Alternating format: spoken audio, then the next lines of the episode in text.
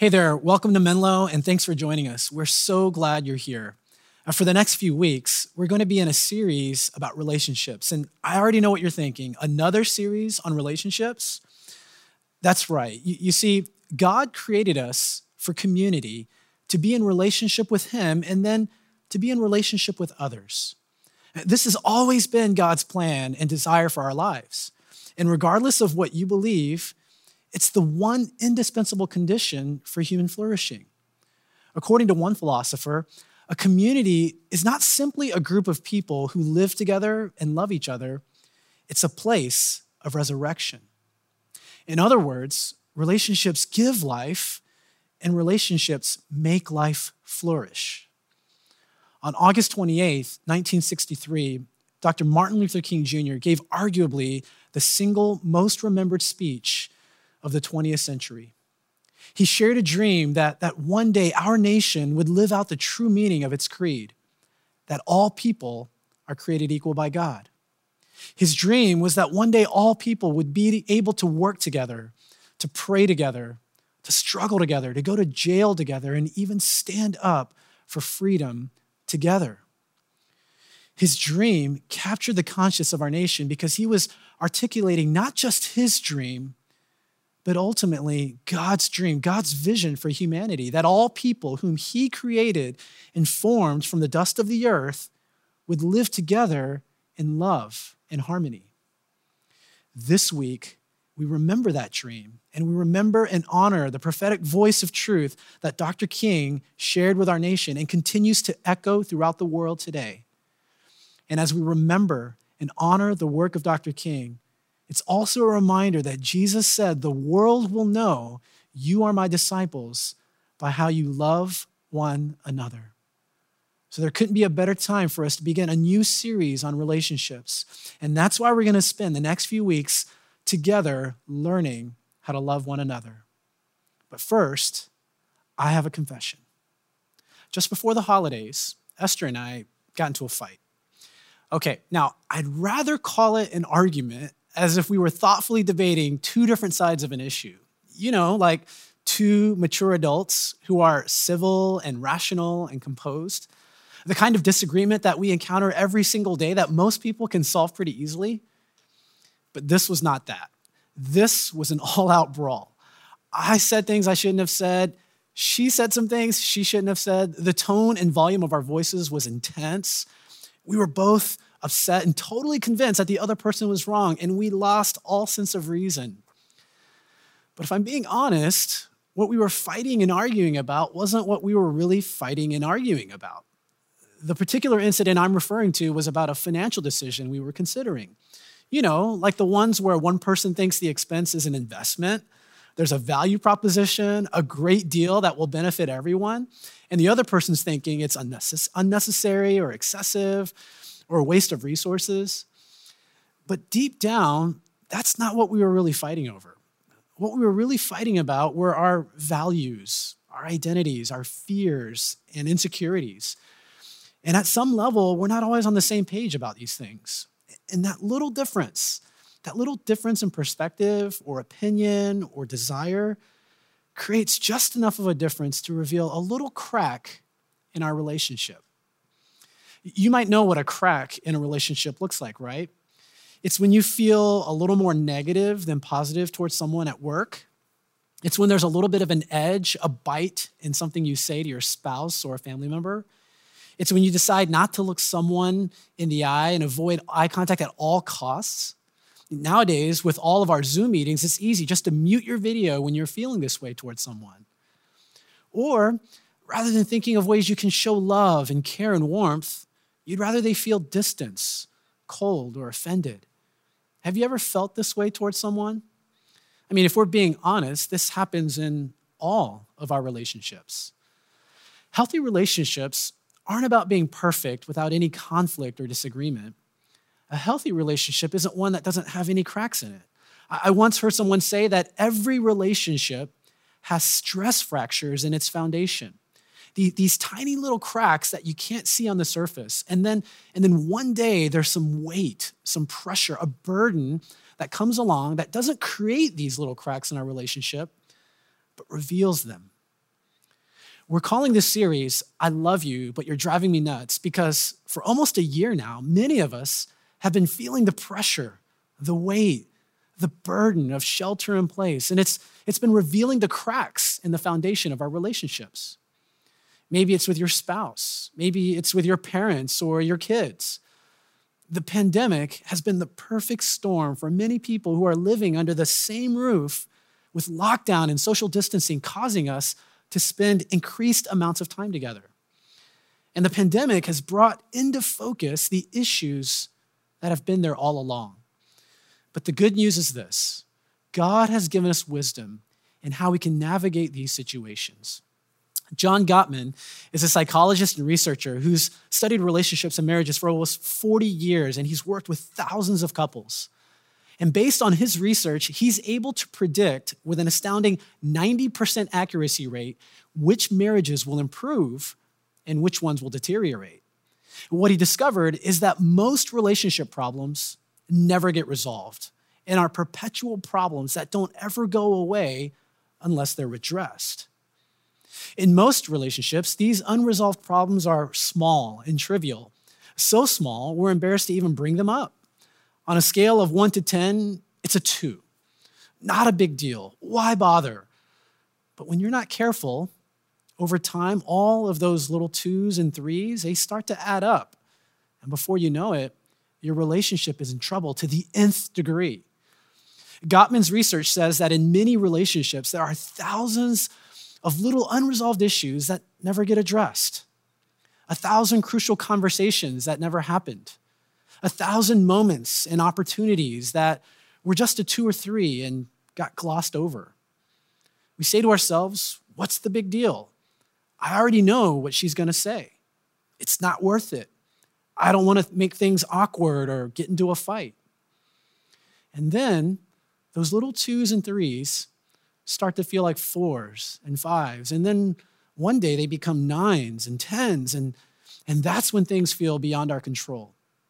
It didn't happen overnight. The love and respect didn't just disappear, but it slipped through all those little cracks that were never addressed and repaired. Healthy relationships are not defined by the absence of conflict. They're defined by the ability to manage and address and resolve the presence of conflict because there's conflict in every relationship. And since conflict is pervasive in any relationship, we need to know how to navigate and resolve conflict in all of our relationships. Uh, this is such an important skill we need. It's impossible to achieve and live a life of happiness and joy without it. You can be attractive, successful, wealthy, and smart, spiritual even, but if you have unhealthy, broken relationships in your life, life will feel more like a drain and a mess. So, in the time we have today, I want to look at how we can fight a good fight. Uh, because there is such a thing called healthy conflict resolution. And, and when it's handled in the right way, it actually has the ability to strengthen our relationships and lead to deeper connections and greater intimacy. Now, a quick disclaimer. When I told my wife I was going to be talking about conflict resolution, her response was, Really? That's interesting. Uh, let me translate that for you. What that means is, I'm not an expert in this. I don't enjoy conflict any more than you do. I'd rather just avoid it and hope it goes away on its own. Why bother? But, if, but I think if we study this together and we talk about it, it can actually improve the quality of our relationships and therefore improve the quality of our lives. So, why are relationships hard?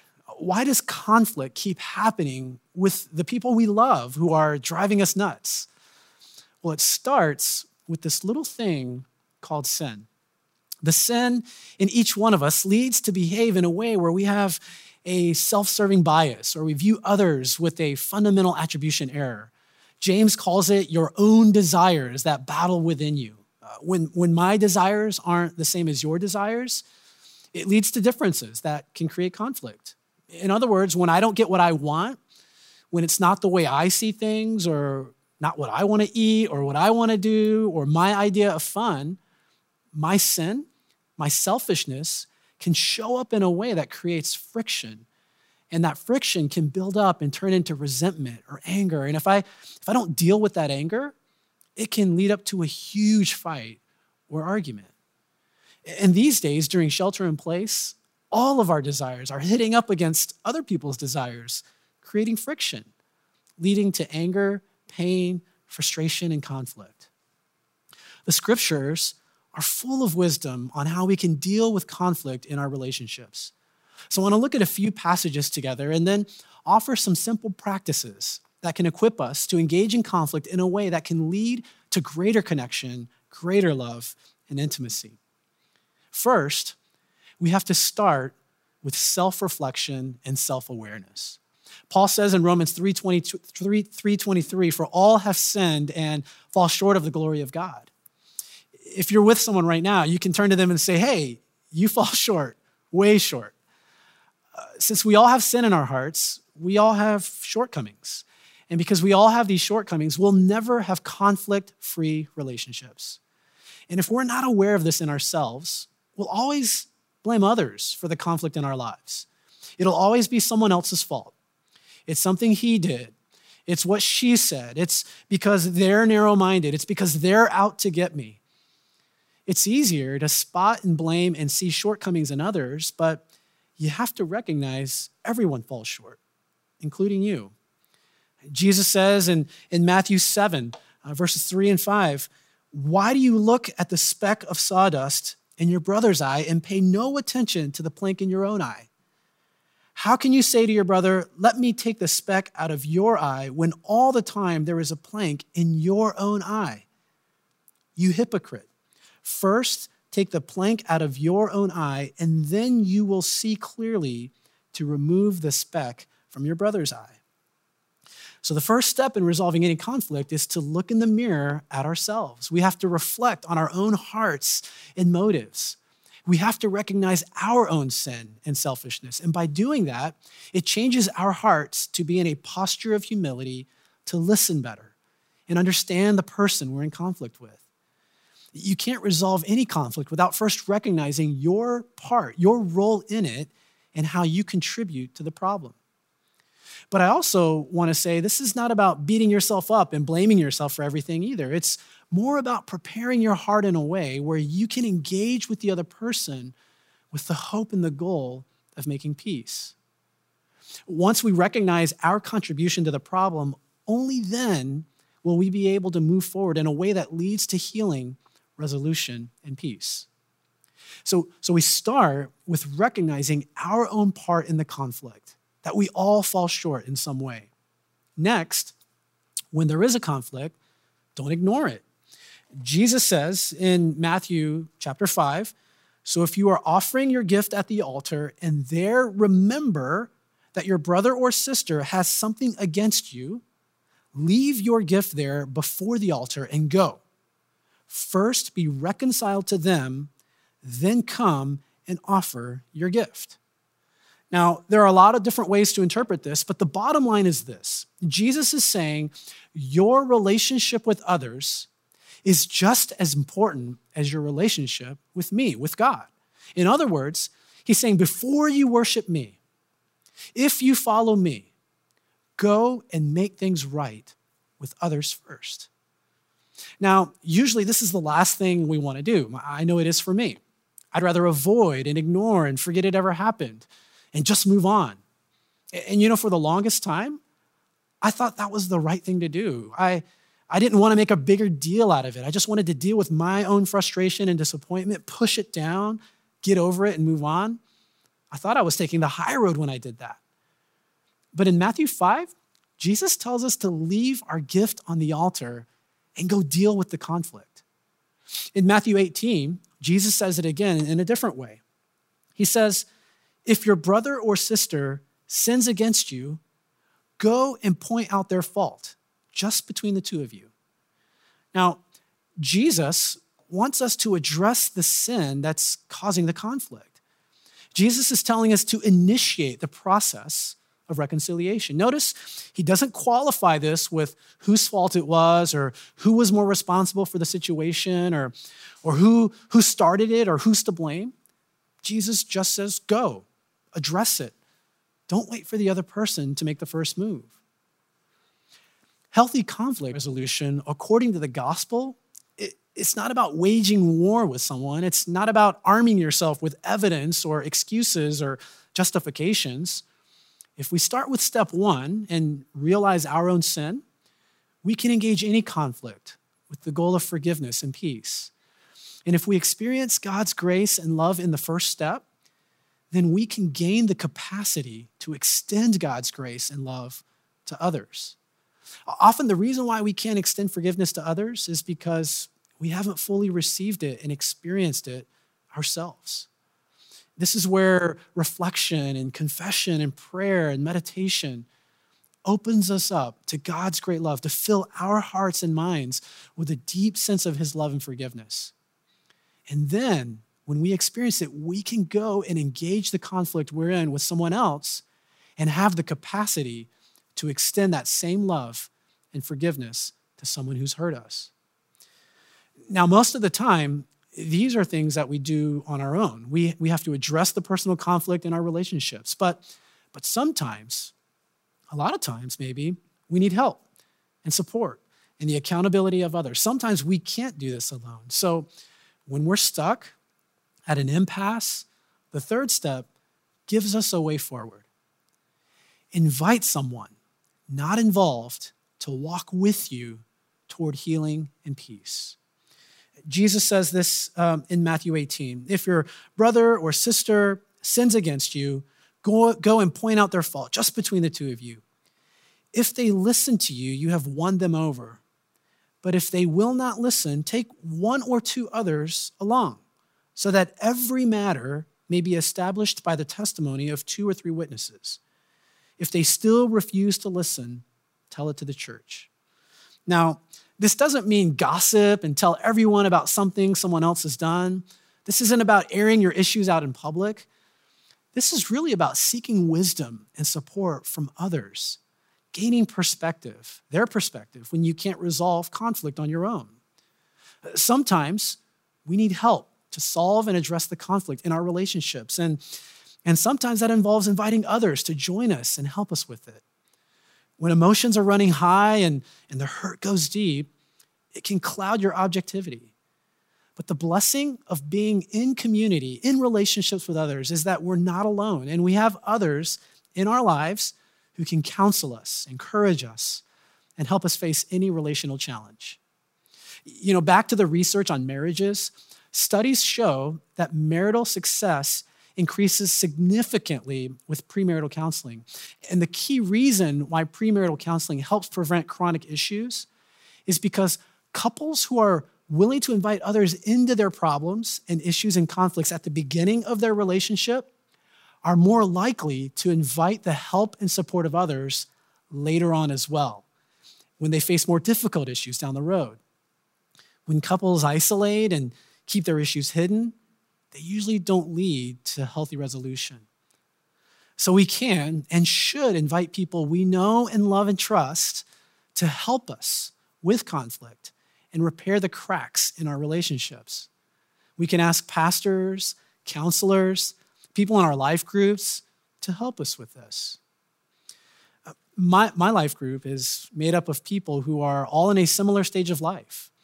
Most weeks, some of the guys in my group will spend an hour checking in and praying with each other. And to put a little structure around our time, we've got these weekly questions that we ask each other. Uh, things like, How's your relationship with God? How did you show up at work? Or how are you doing as a father? How are you showing up as a husband? One of the guys in our group has a follow up question to the how are you showing up as a husband question. It's how many dishes did you do this week? He's, he's quantifying his answer. The reason why I'm sharing this with you is because this little community that I'm in gives me the love and the support to build and cultivate healthier relationships in my life. First with God, but then with my wife, Esther, and my three boys, Nathan and Jacob and Max.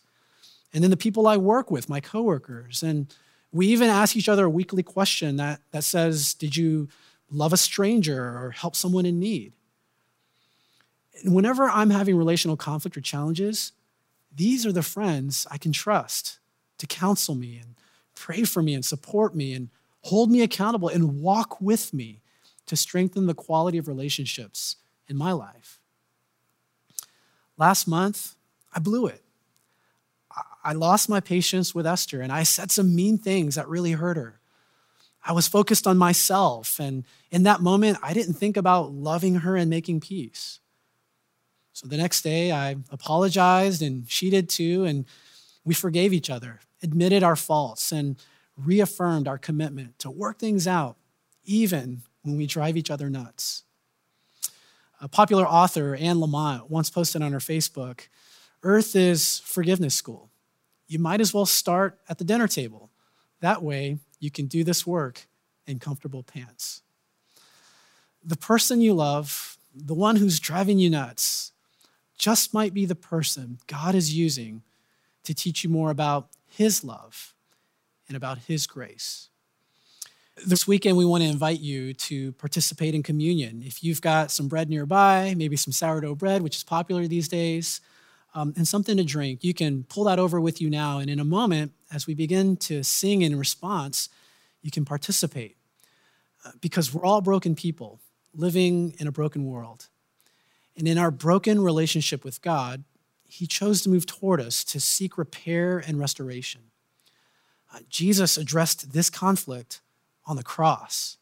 He allowed His body to be broken and for His blood to bleed out, His love to bleed out for us so as we receive these elements today, we receive his love again and we remember who Jesus is and what he's done for us. And as we do that, let's move toward one another with love and grace. So before we sing and you receive these elements, let me offer a prayer for us.